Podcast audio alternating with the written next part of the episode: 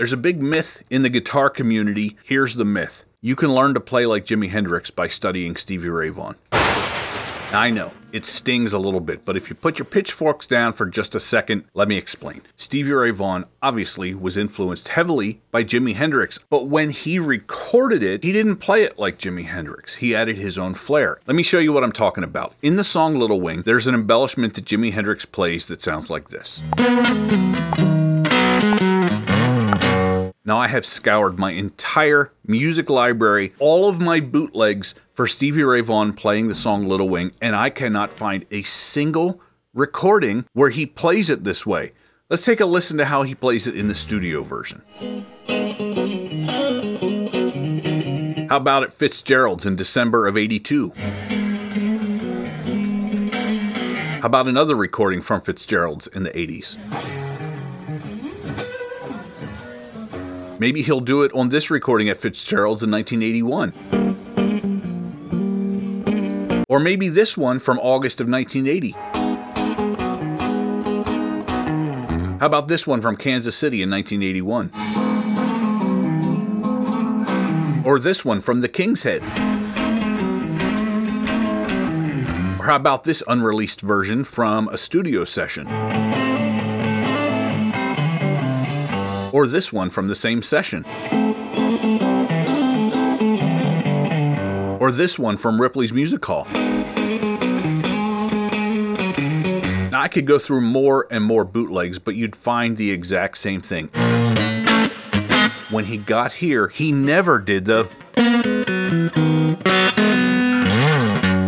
and that is why I say you can study Stevie Ray Vaughan, but that does not mean you're learning to play like Jimi Hendrix. And so now I'm going to teach you how to play it so that when you're playing the song Little Wing, you can choose do you want to do it Stevie style or Hendrix style. So let's take a look at our overhead angle here. Now I'm tuned down to E flat, just like Jimi Hendrix was when he played this song. And if you don't like that, then go write a letter to the Hendrix estate or go cry on the gear page or something. I really don't care. I'm going to show you an easy way down here using open strings first, and then I'll show you a way that sounds a little more authentic, I think. We're going to fret the first fret of the B string, and I'm going to put tablature with this for our locals members so they can loop over this. Fret the first fret of the B string and the fourth fret of the G string.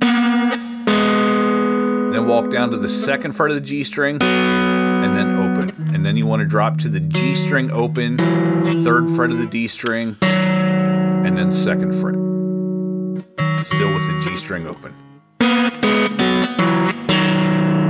Then you want to jump back up here, first fret of the B string, go up to the second fret of the G string, back open again, and then when you go, kind of slide up to the seventh fret of the low E string, and then sliding from below to the G.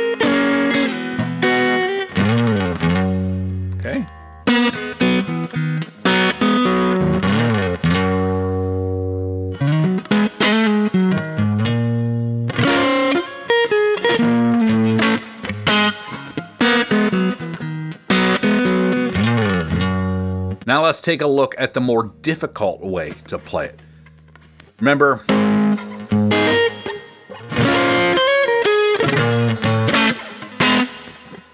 here we're going to pick these same notes, but up here, fifth fret of the G string, ninth fret of the D string. A little more difficult, see? We're just going to keep the fifth fret of the G string constant and walk down 9, 7, 5 on the D string.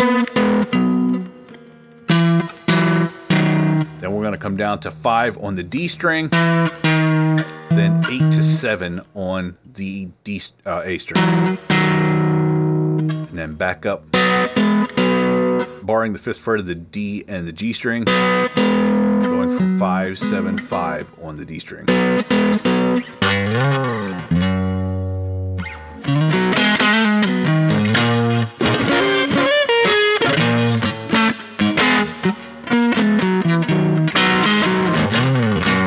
So there you have it, a little difference between how Stevie played Little Wing and how the original Jimi Hendrix played it. And that little embellishment, as far as I can tell, never showed up in Stevie Ray Vaughan's playing. So that's a lesson to me and to all of you out there who are Stevie Ray Vaughan fans. Don't take it for granted that just because you've studied and learned how to play like Stevie Ray Vaughan, that that means you actually can sound like Jimi Hendrix. If you really want to sound like Jimi Hendrix, you have to go back and study the source. Until next time, thanks for watching.